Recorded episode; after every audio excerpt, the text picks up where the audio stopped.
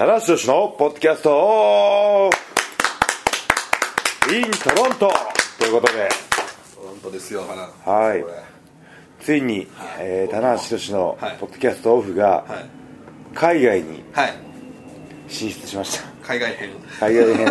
まあまあそのいつもね日本でやってます。当然なんですけども。あのー海外はい。海外で収録しても、はい。まあ感じは一緒なんですけども。聞きづらは一緒です。そうです、でカナダでやってるんだっていう感動は特にないとは思うんですけど。体感満載のね。はい、出しにくいですよ。でも音声でカナダ感をこのはい、間のまあこれ1個前なんですけどはい。あのーなんとニューヨークのはい、セントラルパークでうん。やったあのーそうだ。はい。あれはですねはい。聞きづらがですねはい大変なことになってます。ああわかります。聞きづらがですねはい。こう完全にはい。なんでかっていうと あのセントラルパークの芝生の上でね。みんなであぐら組んでやったから。もうねあのまあ救急車基本はい、ですね。特にあの、ニューヨークの救急車はねうん音が特別ですからね。はい。救急車にそしてはい。あのなんかゴロゴロなあのあ途中でねあのあの雷雨が来そうな雷雨も来るし黒い雲がかかってきて。風がブワー来たりとか、そういうのちょっとだから正直少し起きづらい部分はあったかと思うんですけど、はい。まあ、雰囲気はねあはい。れなんですけど、まあでもその辺はあのうちの優秀なスタッフさんたちがはい、ねはい。やっていただいたので、はい。いいと思うんですけど、はい。あれはそういった意味ではニューヨーク感はありましたね。すごいニューヨークがありましたはい。ね、はい。ただトロント感は出しにくいけど。このトロント感はですねと言ったらいいんですかね、これね。まああのぶっちゃけ今これ田中さんの部屋。部屋ですね、はい、なかなかこのねそうですね。部屋がはい。っていうのはなかなかないです。今そしてね、えそしてあの打って変わって静かですね。ー確かに。ニューヨークとかね。これは非常に引きづらもね、はい。安定のいいんじゃないかきやすいんじゃないかと。僕なんか気使ってさっきエアコンのコンセント抜きましたかあらね。さすがに。この気遣い。だんだんその空調にもはい。気遣いがそうです。出てきたという。プロっぽくなってきましたよね。あの医療家さんの回答で結構あの空調の音が入ってああカラオケボックスやったそうですすよねねはい、い、ろいろと。まあまあそのポッドキャストの第一のハードル場所確保ということはそうですね。今回できてますんでできてますね。はい。じっくりいきたいと思うんですけども、はい。じゃあメンバー紹介、はい。改めて。はい。今回のメンバーは100年に一人の逸材棚橋宏とはいマシモです。さんです。こんにちは。よろしくお願いします。そしてですね特別ゲストにですね、はい。今こうあのニュージャパンワールドはい。新日本プロレスワールドで、はい。えー用のはい。映像撮影されてる、はい。してると、はい。えー大江健健二さんです。はい。ケンジフルネーム いきなりフルネームさらされるっていう 俺でさえ下はあんま出してない、はい、いやなんかあのいや昨日昨日かな？なんかそのタイガー服部さんが大江さんのことをファーストネームで「ケンジケンジ」って呼んでたんであすごいアメリカ的だなと。そうですよね、マーシー下は吉行吉木ですけど、まあ、ま、マーシーマーシーでもね。定着しますもんね。服部さんも言ってくれてます。あ本当ですか？はい。昨日あのチェックインの時に、あのそのケンジケンジって言ってはい。る横で、あの雲野さんが、はい。ケイジ？あの、武藤さんなのかみたいな。とんだ違いをね違いをね。してね、うん。はい。ケイジなんかいたかみたいな、そういうね。はい。あれですけど。いやあのまあ、今回はね、はい。あの大江さんもあの同行されているということで,、はいでこれニュージャパンワールドの方で、はいはい。ドキュメントの映像としてはい。どんな形になるか分かんないですけど、そうですね。かなり内容の濃いものができそうなので。これはもうちょっと今ね、ばばっと振り返っても相当ロケとかやってますからね。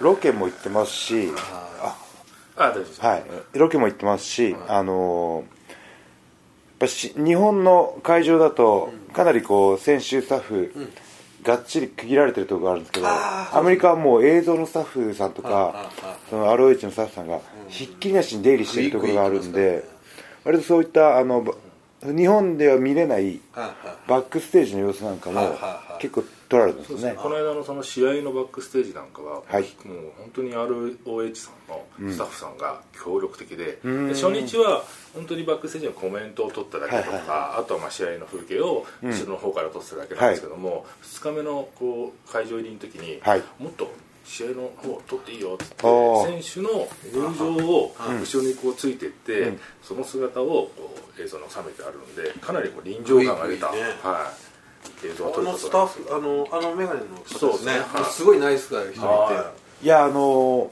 すごい協力的でもう嬉しかったですね。メガネの背の高い方そうですそうそう彼が彼ね名前ちょっと僕も知っ僕も 全員失礼してる。全然知らない。です自分も知らないです。ねしちゃったんですけどあの人はいいいい人です。すごいはい。僕ねあのちょっとバカはい。いいですかこの話して。ちょっと、はい、いやそのいい人の話？いい人の話。あしましょうしましょうまああのー ROH って、はい。速報スタッフっていないんですよね。ん。まあもうファンに任せてるというか。そうですあリアルタイムでそこするような、まあ、あとマスコミも特にそう入ってないんで、だから取材席っていう概念がないんですよ、はい。でただ僕最初にそのアリーナ来て見たらどうもこれないと。困りますね。そしたらね。見えないと。うんうんうん。でも唯一あるとなんかその PA 流れのはいはい。役があるんですけど、じゃあその隣に作ろうかと思ったんですけど、PA っていうのは音響とかね演出のボブースですよね。でそこには人いるんですが、うんその横にまあ座ったんですが、はい。まあそのさっきの彼が来て「お前ここでいいのか?」と、はいはいはい。これ全部立ち見来るよ」と。うん「見えないよ」って言われてですね。はいはい。でその彼が「いやもうお前リングサイド来いよ」と。うん「いいんすか?」と。はでリングサイド行ってみたら、はい。ROH のリングサイドっていはい。あのフェンスの中の。フェンスの中なんですよフェンスの中にあのよく見るね 長テーブルが置いてあって椅子が並んであるんであれ完全に巻き込まれますよそうですよね、でもうでもリンガーアナの人とかもう OKOK、はい。座れ座れって言ってるんですけど、い、やちょっとこれやばいっすみたいな あとそもそも電源が来てなかったんですよねリングサイドに。ああ来てないですね。はい。はいはいだからこれそこは諦めたんですけど、まあでもとにかく彼がすごいいろいろやってくれて、提携してくれて。はい、でもう、まあ、お前もし見えなかったらどこ行ってもいいからって言われて、すごい感動しましたね、結局あれですよね。あの ROH の人はもう試合が盛り上がってくるとファンは立ち上がっちゃうから。うん。そうね、まあそそれはもうそれがもうそのままイコール試合の盛り上がりなんですけどはいはいはいお行儀はお行儀が、まあ正直。日本の方はね 日本の感覚でよちょっと。感覚ではちょっと違う感じでねはい。少しそのた高いこうテーブルで、まあ、下さんは立ちながら立ちながら。こうあの試合速報を打ってるんですけど、その姿はこう一見立ち飲み屋みたいなそうです。感じで、日本のね立ち飲み屋立ち飲み屋ですよ本当にあれあのはー立ち飲みのテーブルってあるじゃないですか。ありますあります。あれに立って。立ってね。まさに。あの上にパソコンを置いてそうそうそうそう。必死に僕見てましたよ。本当に。初のね立ち速報という。はい。かです立ちっぱなし速報。立ちっぱなし。はい。まあ、あの皆さんから それであの、つけられた名前が立ちんぼ速報。ちょっとね意味深っていうねくそ笑いましたけどね。立ちんぼ速報立ちんぼマシモの立ちんぼ速報がもうね、立ちんぼ速報のその長テーブルにバナナが一本置いてある。意味深っす意ね味深だね。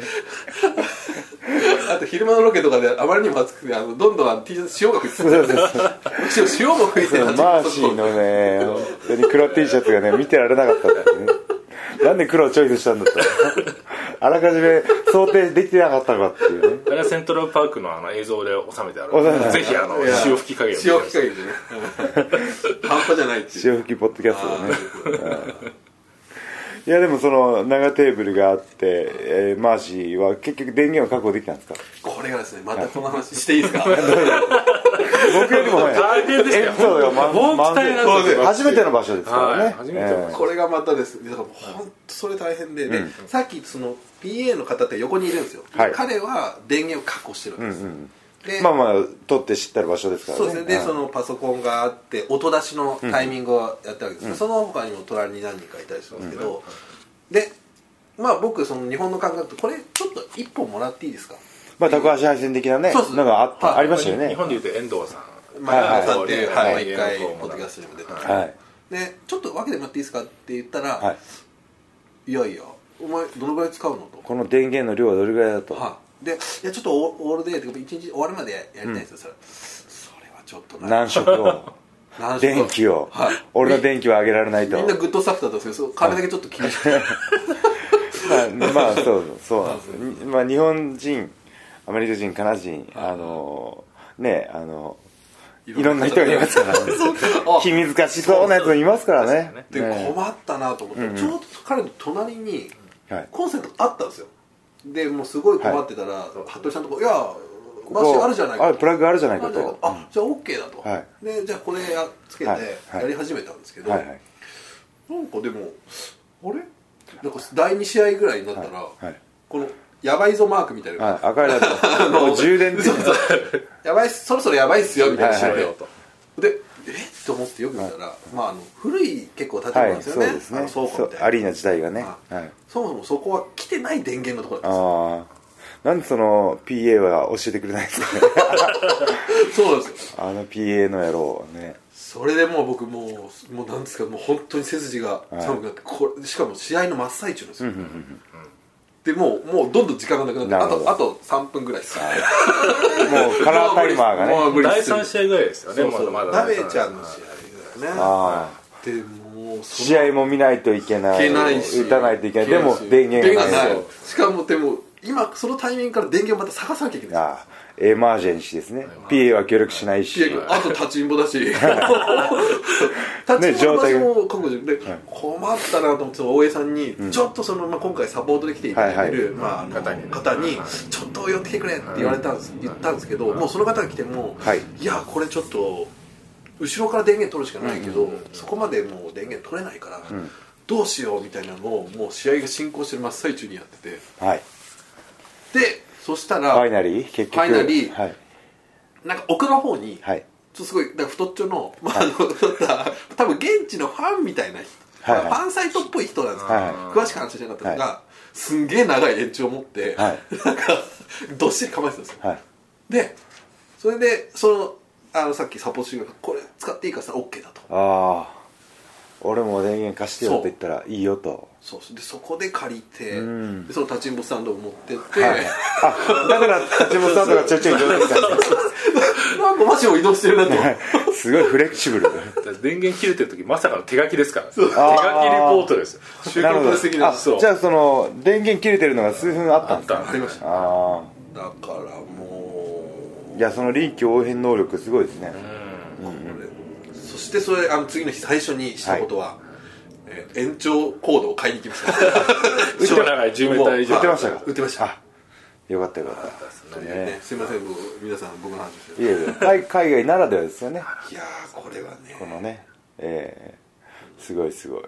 でそれはもうあのうまいこと言ってその後は全部。そうですねその電源確保がうまくいったら、だからその、ね。多分僕らが初めて、はい ROH に取材席という概念を。ああ 日本のカルチャーを持ち込んだわけですね。はい、で今回あのゴングの編集部の来てましたね。編集長、はい。い井上さんはい。もいらっしゃってたん。で、あのそのゴングの方も座って、ん。その僕僕の延長ケーブルで、はい。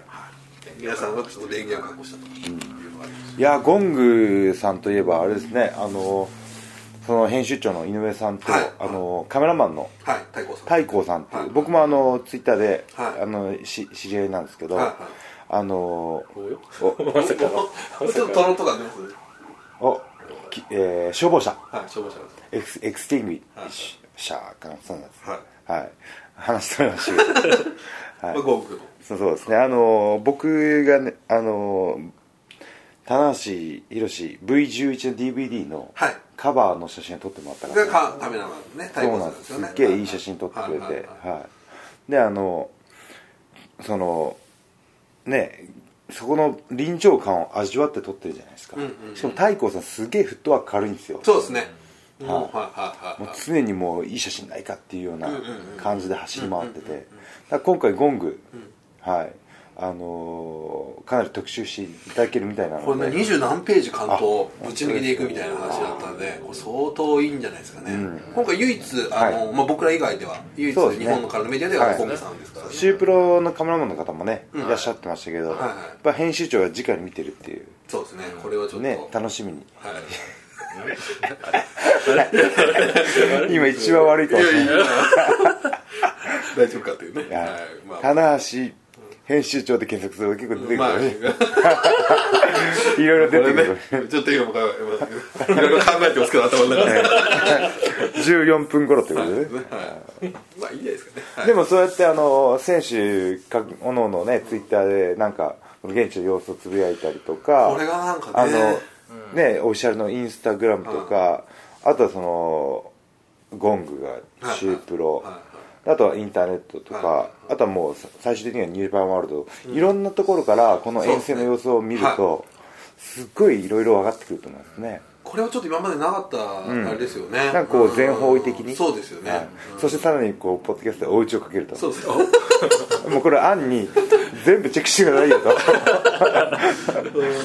それぐらいすあなんか今ねちょうどあのトロントなのであのフィラデルフィアの試合2試合終わって、はいまあ、ちょうど折り返し地点ということなんですけど、今ねこういう状況になってますよということで、はい、いやーいいですよ。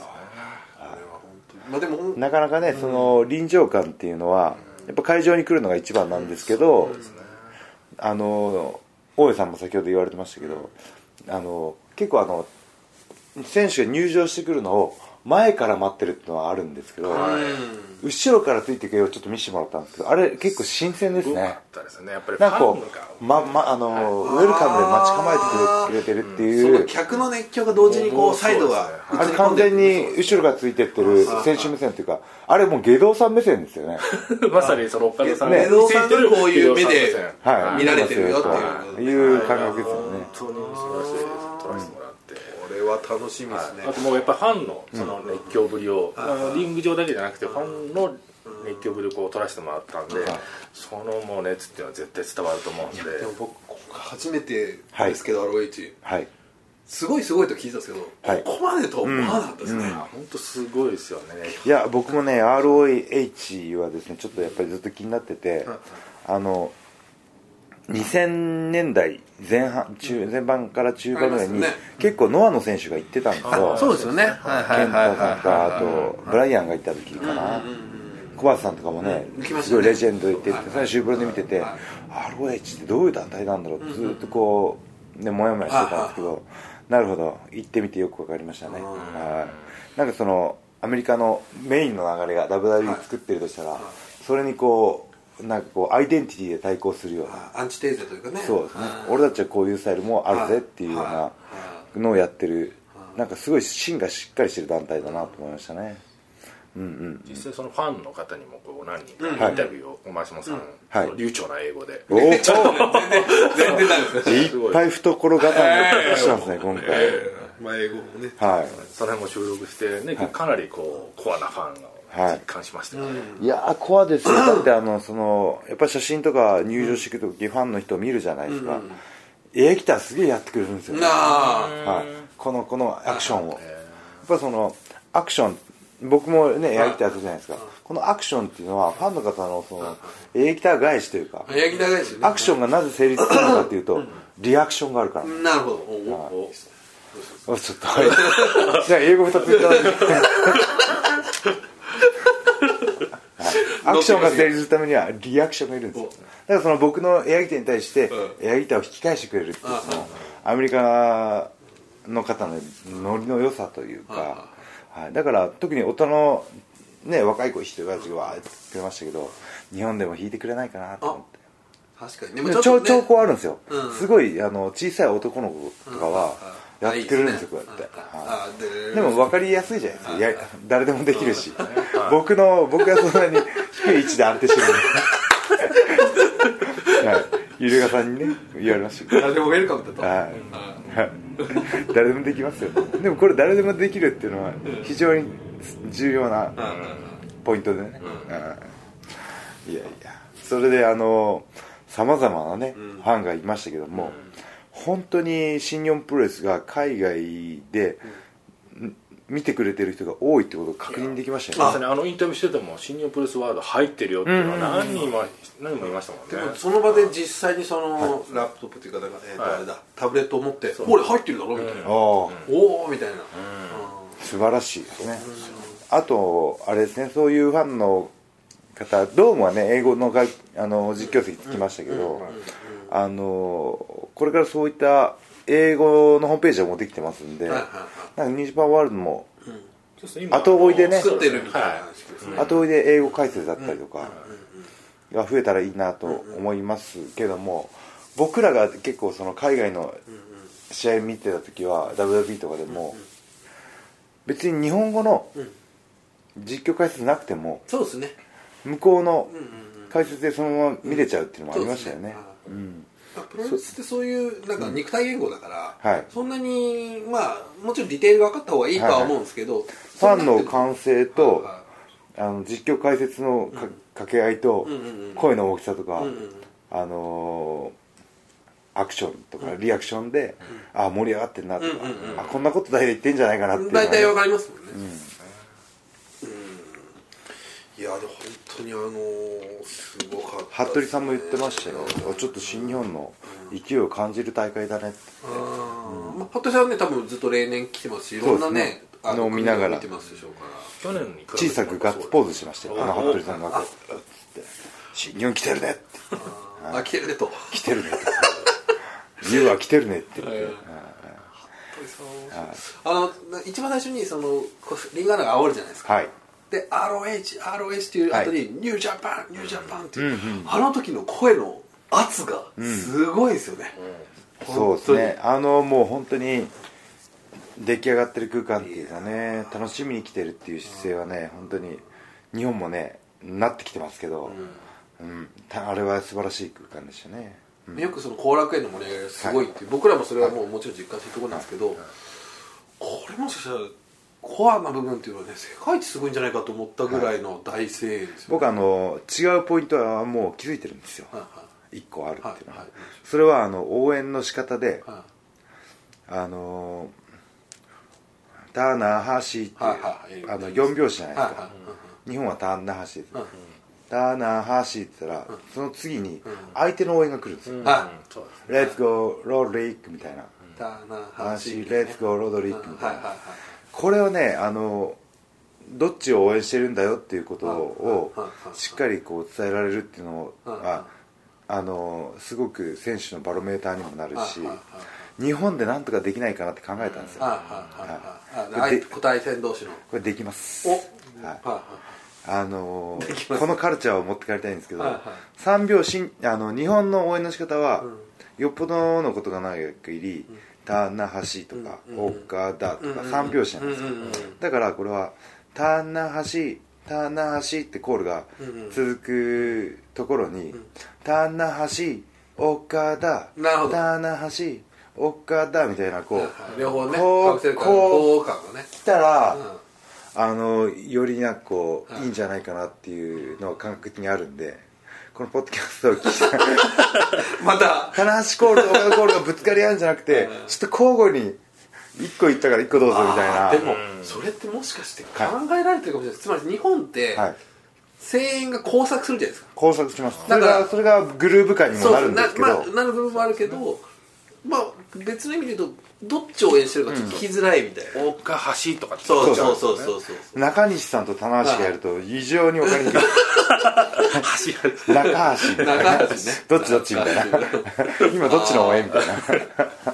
しかもちょっと例えばそのストロング選手とかはい。関するんですけど、そのちょっとお、まあより応援してる方をちょっと強めに言ったりするんですよね。そうですね、あれが面白いですねあのーやっぱ今回ね対シングルで戦ったロドリック・ストロングはあのミスター ROH って言われてて、まあどっちもあの、そのベビーフェイスというか、特にそのシチュエーション的にどっちも応援しましょうよっていうような感覚だったんですごくあの分かりやすかったですね、うん、あとあのあのエルボーをねバンバンってこう、こうイーブンで打っちゃったりするシチュエーションがあるんですけど、あの応援してる方がエルボーバン決めたら「イエーイ!」って言う。であの応援してない方がエルボーしたら「ブー!」って言うんですはいはいはいはいはいだから「イエーイブーイエーイブー」みたいな。あれもね面白い。なと思って。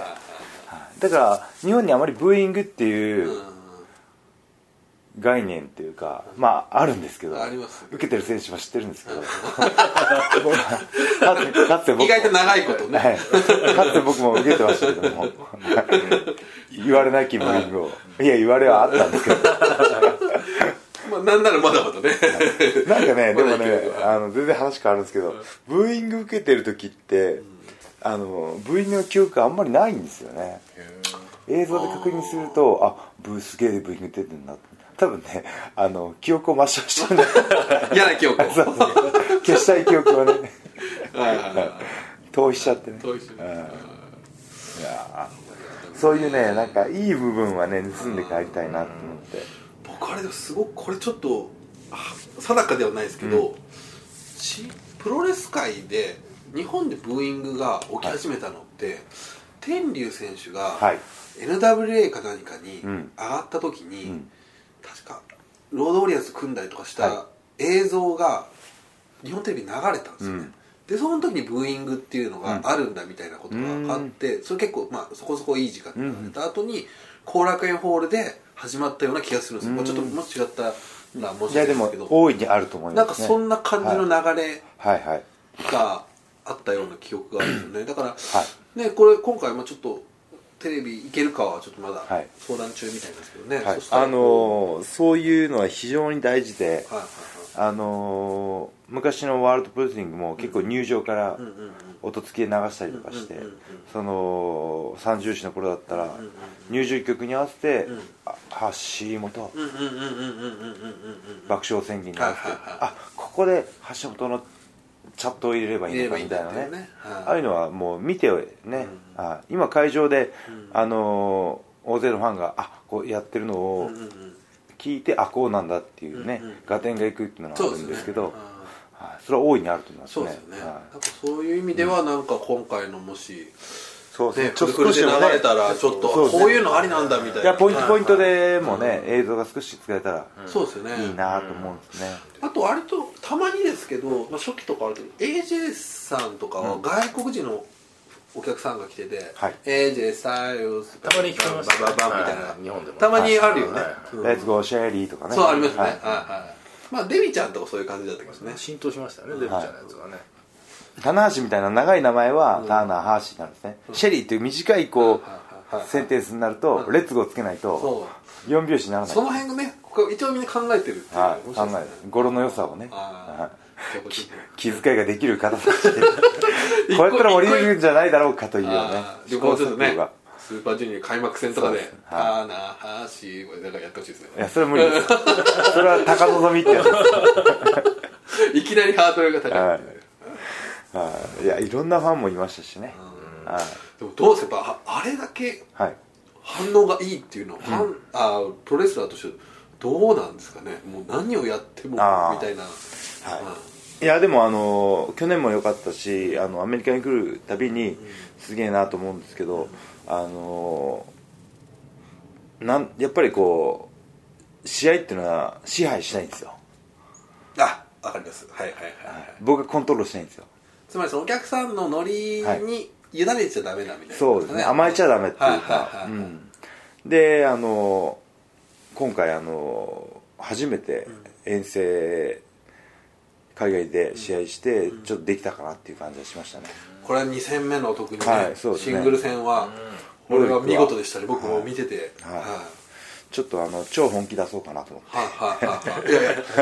僕が言うとノリが軽くなっちゃうんですけど、まあ、いつも全力なんですけど、さらにこう集中力を取りはい取り研ぎ澄まして。いやほん。と棚橋さんが引き込んだ感じがありましたねあの試合は。はい。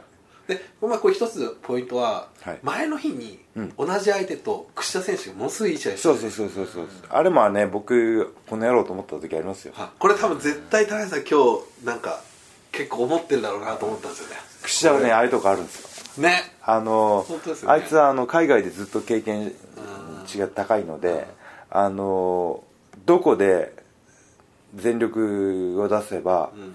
パワーのエネルギーの使いどころを知ってるんですね、はいやっぱ海外で初日じゃないですか、うんやっぱりこう環境も慣れてないし、手探り的な部分をどうしても出し出しがちなんですね、でもあいつのっけから全力フルスロットルだったでしょ、はいはい、だからその櫛田の賢いところなんですよ、あーだからでもあれを見てやっぱりこれはその、まあね新日本対 ROH っていう形ではあるんだけど、まあ、ちょっとこの間のポストキャストでも言ってましたけどその個人闘争でもやっぱりあるわけじゃないですか、はい俺はこれどうだこの試合みたいな、ん。正直した選手もないしあると思うんですよ、はい、それ海海外でのねはい。評価をどこまで受けあるかっていうね、はいうん。でやっぱりそれで正直ちょっとそういうものが頭にあって田中さんの試合を見たんで田中さんやっぱすげえなと思ってありがとうございます。本当にね。もうポッドキャスト内今ポッド今ポッドキャスト内なんで存分に褒めてくださいこれも映像を見てそれを伝える。そうですね。ここはもうあのいくらあの褒めてもあのいやらしさを感じない空間なんで。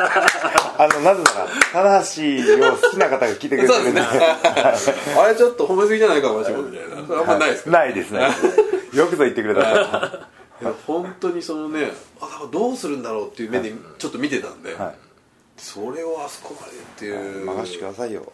あはい、であの試合後にねあのリあのどれだけマイクをつかみたかったか。あー。結構こう探してる感じありましたねなんかマイねクマイク取りてえなと思って。でもなんかうんあのねあの全然その休憩明けの試合だったのであのしね全体のその試合大会の流れを止めちゃいけないと思う思う思い思ったんですけどなんとなくねあの一言だけ言いたかったんですよ。うん「I love wrestling」って言いたかあったんですよ。あはいはい。ちょっと今また、はい。グッときちゃいました僕。は I love wrestling って言ってね and I'll come back soon すぐ戻ってくるぜっつって。はい。でその後になんかこう Best in the World コールを自分から起こそうかな。うまい使ってどこまで？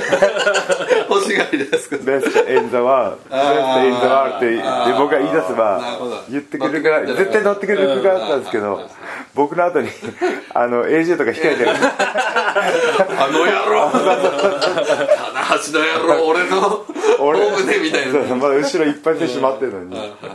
Best in the World でね出すちょっとね今ベルト巻いてないしね。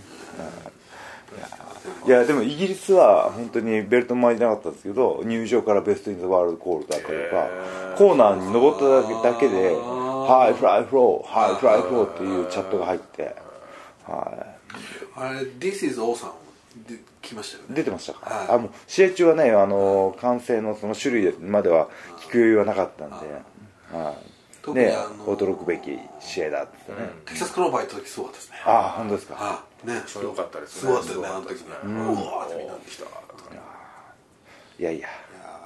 ーね。ねあのいい空間でしたね。あの照明もすごくあのそうですよ。いかにもプロレス会場っていうようなそうですよね。このなんて柱がね4本立っててコーナーの後ろ側に。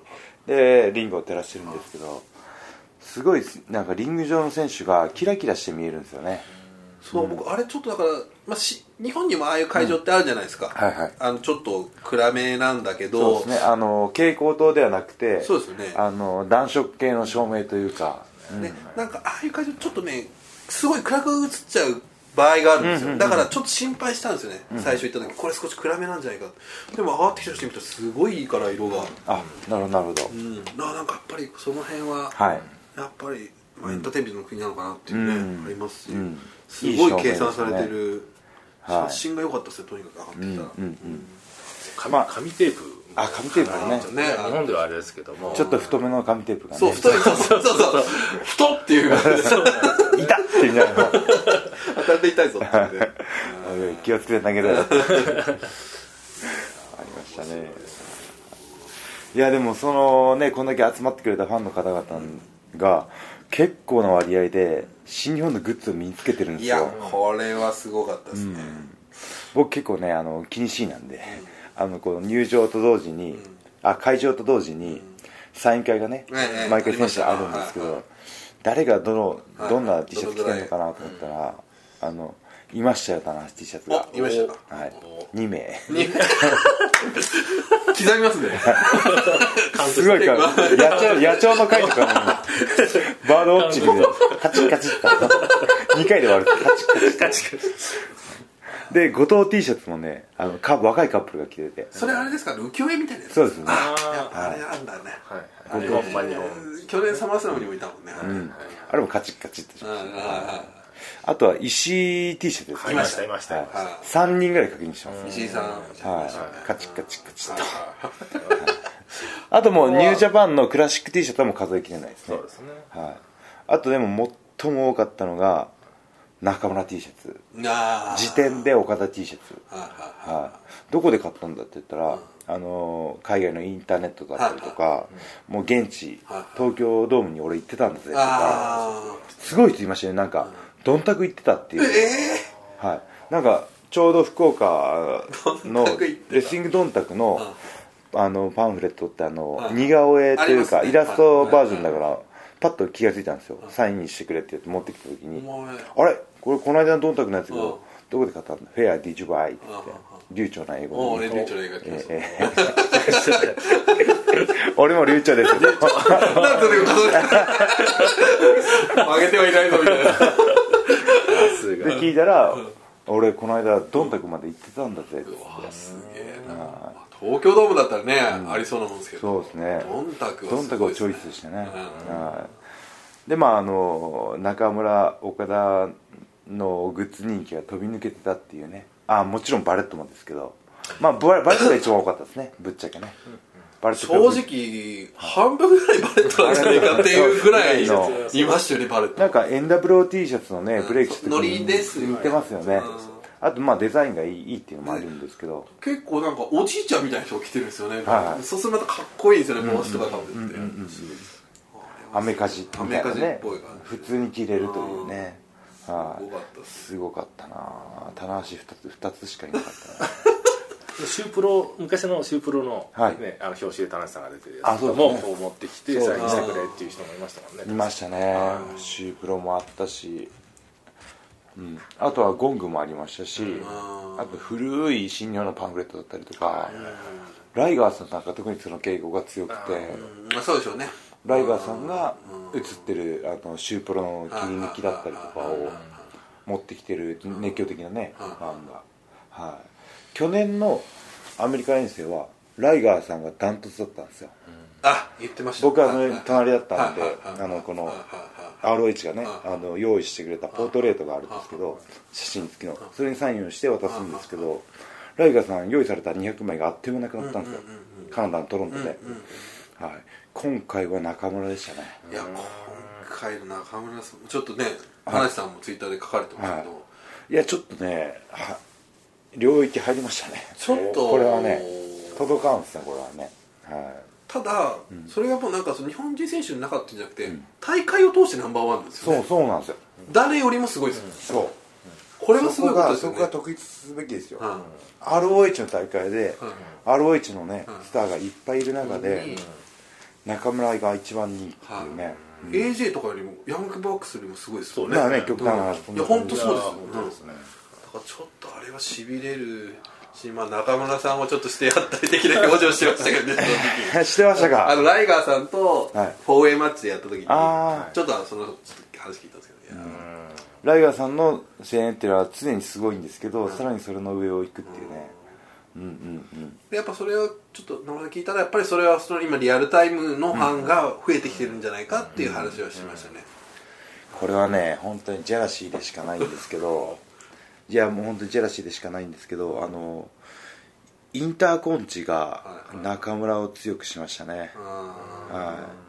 なんかやっぱり僕もねあのアンダーサーティ時代もう比べちゃダメなんですけど、そのチャンピオンの時にどう振る舞うかとか、タイトルマッチをどう成立させて盛り上げていくかっていう試行錯誤があるんですよ、ベルトを持た持つと、それが一番顕著に出たかなっていう。インターコンチっていうのはやっぱり注目度も低くて、その作った時にどう展開していくかっていうところであの中村が色をつけたじゃないですか、そこの絵のエネルギー量というかそれがねやっぱり今に生きてますよね。多分これだから思ったのはその今の IWGP って、その棚橋さんがのあれがあったり、うん。岡田君があったり、うん。AG があったり、はい。3か月交代ごとにちょっと変わっていくようなイメージがあるんですよねそうですね。23か月ここぐらい何年か結構はい。ちょこちょこちょこであのただ中村さんずーっと継続してるんですよ、この2年ぐらい、うん。そこが効いてるんじゃないかなと思うんですよね、でおそらく棚橋さんの評価が一気に上がったのってやっぱりあの V11、うん。ずーっと持ってると、そうですそうです。それがやっぱ浸透するんですよそしたらグーッと、はい。そこのあの年に初めて海外でねオブザーバーで、ですよね、はい、ベストに選ばれて、はい。やっぱりそれから、はい、3年連続で取ったんですけど。あー まあ来ましたね。3年。3年連続で取ったんですけど今年中村に奪われたんですよ。あもうそそれは出てます中村さんなんですね。出てます。去年の MV あのベスト・イン・ザ・ワールドは実は中村なんですよ。はい。で2位が AJ ですよ。うわはい。そうか。で3位が棚橋。で4位が岡田です。新日本の新日本。まあまあまあそのレスゴーザーバーっていうねやっぱりこうマニアックな記者のだとしてもですよ。その世界の中でこの上から4人が新日本から選ばれてるっていうのは、その某巨大団体に一矢報いてると思うんですよ。だからそういうのがあってあのワイヤットですかね。ワイヤット、はい、ワイヤットが中村のストロングスタイル T シャツ着てたんじゃないですか、すごいあれの影響力がすごいみたいですね。なるほど。そうか、うん、つまりこの元ネタ何なんだみたいな形、はい、あの T シャツかっこいいなっていうねのもあるだろうしビジュアル的に。まあそのそのワイヤットっていうのも何百万人っていうツイッターのフォロワーが影響力のある人間が中村をリスペクトしてますよっていうのがなるほどアメリカのファンに伝わってるんですね、はい、そういったところもね大きく影響してます誰かもう全員に棚橋 T シャツを送るんです本当っすね。WWE のスーパースターで匿名で送りつけて特番号すげえ配ってんだけどみたいな。羽振りがいいそうそう。気のいいやつがいるよと。今度来てみようかと。謎な人の力を借りて借りてまでね。いやあのそもそもブレイワイアンとかまたそのか、はい、カル、うん、カルトっていうかなんですかね。カリスマ的な、はい。キャラクターなんですよね。すね。すごい熱狂的なファンがいるから、うん、それ今おっしゃったら多分すごく的をついてると思います、はい、だからそのそのねリスペクトしている選手がリスペクトしているものはイコールでつながるというか、それぐらい熱狂的なね、部分があってっていうね、はい、なるほど。だからやっぱりそのコアな、ね、ROH ファンでも、はい、とはいえ WW って絶対チェックしてるはずなんですよ、うんうん、であのブライアン・ダニエルソンがあのラジオかな？なんかで仲間戦いたいみたいなことを言ったりもしてるんで、うん、そういうやっぱりアメリカの評価っていうのがが今一番ですね。これ反映されてるっていう。中村に。反映されてえな反映されてえな あなるほど。ねうんね合点がいきますよね。今すすごい合点がいきました、ね、やっと、はい、はい、だからこそのすごい中村 T シャツが多かったし、ねたあの ROH のリングでありながら、もう入場だけでファンクレイジーになってますもんね。狂ってますよね。本当すごい、はい、こうやってやってますもんね中村の腕をクロスしてね、はい、ぱこういう分かりやすいキャッチーなポーズっていうのは大事ですね、はい、そうですよ岡田のポーズにしてもファンをやるし。そうですよね、岡田さんも岡田さんも嫉妬してましたもんね中村さんしてた。ああコメントでも言ってて、あれ公式でなんかリツイート僕のタイムラインにも流れてきて中村ともう組みたくないと。あ中村さんと組みたくないと、うん、すごいリツイート数いってましたけどね。1000いってましたね。いやそのくらいちょっと飛び抜けてましたよね、うん、確かにその岡田が誰かに対してジェラシーを出すっていうのは今までない状況じゃないですか、僕なんかお疲れ様でしか言われてない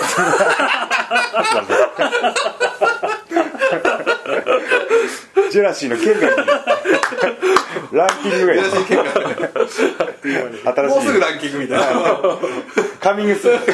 カミングス。いやもうでも。そうですね。なるほど、なんかあらゆる状況がね。あいいふうにね中村に働いてますよね。それは、はい、インターコンチのねあれだと思いますよ。今ねちょうどちょっとこの間ね後藤に奪われましたけど。と考えるとこれからの後藤も実はチャンスなるほどなるほど。その中村、うん、中村を倒したのは誰だっていうね。そうですよね。はい、うんうん、いやすごい。いやそうですねいやもうこの状況はですね先ほども言いましたけどもあの新日本のホームページゴングシュープロそしてニュージャパンワールドと。ですね、ぜひねチェックしてほしいな、伝わるといいな。そしてね。うちらもこう初めて、はい、この海外の試合に同行させてもらって、生でこうその熱を感じるっていうのはやっぱ大事だなと思うので、やっぱその熱を逆にね映像で日本もしくは世界にこうね、情報発信したいなと。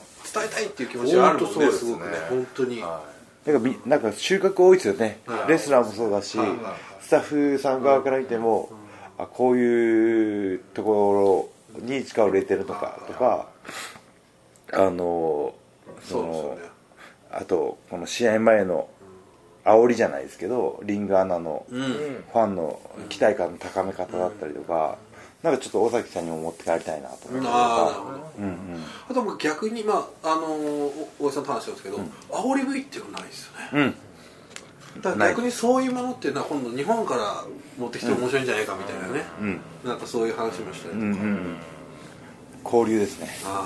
い。い形でね。あのじゃあね日本で逆にこう ROH と新日本の、そうそうだから俺ファンタスティカマニアみたいな感じで ROH なのかみたいなのが来て面白いなはいでその多分そこの違いはあの初めて来るファンの方の比率だと思うんですよ、結構あのみんないつも来てるファンが結構 ROH は多いと思うんですよ、はい、そうですね、はい、初めて来ましたよっていう人は多分すすごい割合的に少ない。ですけど日本だとやっぱ地方の巡業回ってたりすると俺結すごい割合で初めて来ましたっていう人が今特に増えてる状況なのでそうですね、大江さんが手がけてる煽り V っていうかそのシリーズの流れ誰と誰が次タイトルマッチやってこんな因縁の始まりがあってみたいな。分かりやすいよここで、ね、はい、ここで負けてるから、次、あのねあのリベンジしたいんだぜみたいな状況を伝える必要が日本のリングはまだやらないといけないんですよね、そこの違いだと思いますね。なるほどね、はい、もう僕正解しか言わないですからね。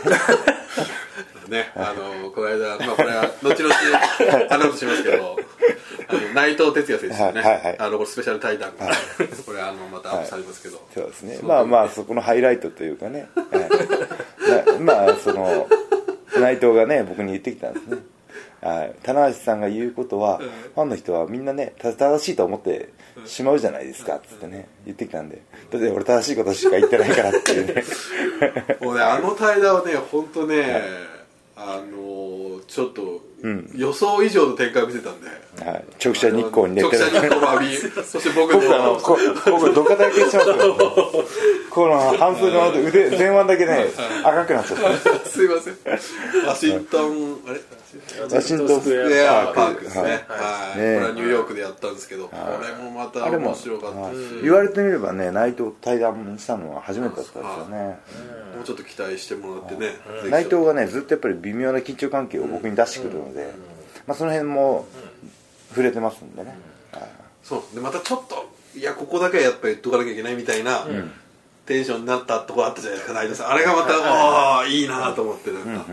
面白いですね僕はねそうだそういう意味では内藤さんはちょっと、今ちょっと悔しいんじゃないかなと思うんですよね、今回の大会、そのね、もう一つまだ出し切れてない部分があると思うんで、これはねなんかまたいい感じで、今ちょっとこの後またメキシコも行かれますけどそうですね。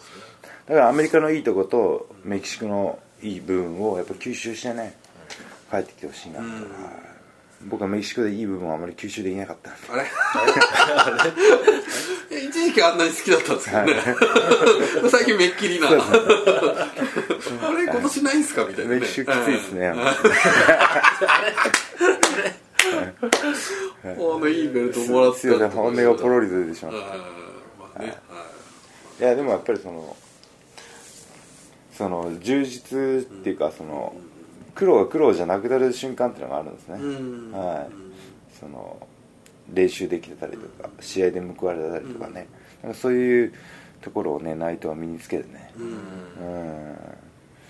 頑張ってますよ。僕頑張ってますの、次のステージに行ってほしいなと、ね、そうですねでも1試合目より2試合目の方がよくなってましたね、かなりこうね、前の日の反省を生かしてちょっと変わったっていうのをね見られたんで。結構ねまああれですけど大江さん聞いたら試合後すごい落ち込んでたっていうねああの初日はねバックステージの、えー、とコメント取るところ、みんなこれ、ね、中なんですけども一、人だけこう外行って、外のこう階段で佇んでるところを「すいませんいいですか?」っていう感じだったんですよね、ちょっとね、考えすぎなところもあるんで内藤もともと持ってるものがすごい素晴らしいんで。いいですよね、うん。だからそういう意味でそれちょっと対比的なんですけど、櫛田選手っていうのは、常に企みというか、かましてやろうみたいな野心を持ってるじゃないですかあれがね、こいつあれはね本当に稀有なんですすごいですよね、でこの移動中とかも、スーパージュニアどうしたらいいですかねみたいななんか聞かれたりとかして、僕も去年ずっとそうだったんです、あの横浜アリーナが直前に迫ってて、もう全然ジュニアの話題が、あの出てこないんです。田中さんどうしましょう？って。うんどうしようか特に？僕の中に答えがなかった。まあ正解はいらなかった。一緒に探し始める一緒に手探りでしかも、はい、いやだからね櫛田選手は結構やっぱりそのアメリカだけ受けるっていう何かを持ってるなと思いますね、ね、はい、だからそのプレイバイイヤーじゃないですけどそのシチュエーションシチュエーションに合った動きを瞬時に判断できるっていうのが櫛田の経験値ですね、はい、だからそのこの評価がやっぱ日本の評価にね後追いでついてこればいいかなとねだからちょっと珍しいケースですよね、うん、海外の方がもしかしたら評価高いかもしれない。あ絶対そうです。です、ね、絶対そう、間違いないです、はい、だって櫛田コールがすごいですよ。だから前日で、あの櫛田っていうものをちゃんとみんなに見せてるんで、2日目がもう入場から大櫛田コールなんですよ、こいつはすごいものを見せてくれるぞっていう期待感に会場があふれてる、うん。いや本当もうそうもうそういうのも面白いですね、うん、一人一人、うん、みんなやっぱ考えてるし、いやこうやってねこの ROH の、あのー、海外遠征、あのー、高齢化2年目ですけど、続いてほしいですね。そうですね。でそのそこにこのまたこの ROH の遠征に行きたいんだっていうようなアピールも、うんうん。そうですね。この競争の中で、はいまあ、僕はあの ROH のトップの人に、来年も。自ら。田中よろしくお願いします。根回し。根回しが俺来年もお願いします読んでますちょっと。ちょっと。大丈夫ですよ。大丈夫ですよ。なんでそのエースなんですから。念にはねこいつがこいつこの時に使うんですよ。いやそれぐらいやっぱりこういやでも勉強になるんですよ。選手にとってもこう勉強になる、正直あのこのもう中円逆転してるし、速報っていうのも本当きついんですよ。はいはい。朝までやってして、その後取材入れたりとか本当きついんですけど、総じて言うと楽しいですよ、うんね、それが一番大事です。それはやっぱりイコール充実感なんですよ。仕事にやりがいを感じられてるというかななんとかしてこの状況を日本に伝えたいんだっていうね。はい、マーシーも海外遠征で進化しましたね。あの、まあ、今回コーディネート服部さんが多分やってると思うけど、どうだマーシー、うん。楽しいだろ。面白いだろうっていうねすごいなんか服部さんもすごい行き来してるんですよ、うん、なんかね最高だろう誰も来いよってうそうすごいいいよなっていうね。ね服部さんも本当にあのこの現地とのねうまく調整をしてくれて。いや僕もね本当若い頃からお世話になってるんですよ、うん、あのブーイング2000年代中頃に、うんうん、服部さんに「お前はもっとカーキになれよ」と。カーキはい。なんかこっちの英語で生意気にいい子ぶらないでカーキになったらいいんじゃないか。でこうなんかこうなるほどなと思ってなんかこうひたむきに頑張ることイコール性につながると思ってたところがあったんで、はい、で生意気に生意気にやったらチャラくなっちゃって。ちょっと道それちゃったちょっとあの違う方向に理解してしまってですね。勝手な解釈だね。結局それがでも生意気な感じになったんですよこうねナルシストな感じになって。でそこであのアドバイスをもらったんですね。でももう一個そのすぐ後ぐらいにでもうカーキになってもう部員もなやな鳴りやまないしどうやったらプロレスのビジネス上がりますかねっていう相談を服部さんにしたら「そんなの簡単だよ」って言うんですよ「そんなの簡単だよ。お前みたいな YOU があと5人いればいいんだよ」って。あなるほど。話が、はあはあで今の状況見てください、はあ、岡田中村、ね、内藤真壁、後藤、どんどん出てきてるじゃないですかいぶし君もいるしね。だからもうそれがもう5人以上に増えたという状況で、ああなるほどなっていうね。はい。ね服部さんには金言がありますよ。本当に。さあとさっきクッシーのブログ見たらなんか、試合が終わって帰ってきたら、すごいと。で、ね、はい、このこのビジネス何年やっても面白いよなっていう、うん、ちょっと入団違うかもしれないですけど、そんなこと言ったっていう、ね、ああ嬉しいですね。すごいじんときたってクッシーがですけど、はい。あの本当にそのねあの話を聞いてふと思い出すのは、亡くなった菊池隆さんっていう、すっごい昔からのゴングの三者三様とかでやられた記者の方が、あの雑誌の中で言ってたんですけど、今も昔もプロレスは面白いよ。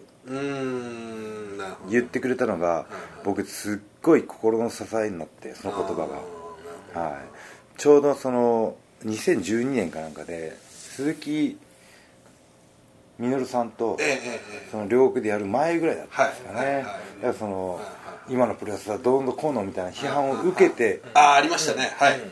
を挑んだタイトルマッチだったんですね。その前ぐらいにちょうどその記事を読んで今もそういう昔からねずっと長い一番長いベテラン記者の方が今も昔もプロレスは面白いよって言ってくれた言葉にあのエネルギーをもらったというかね。はい。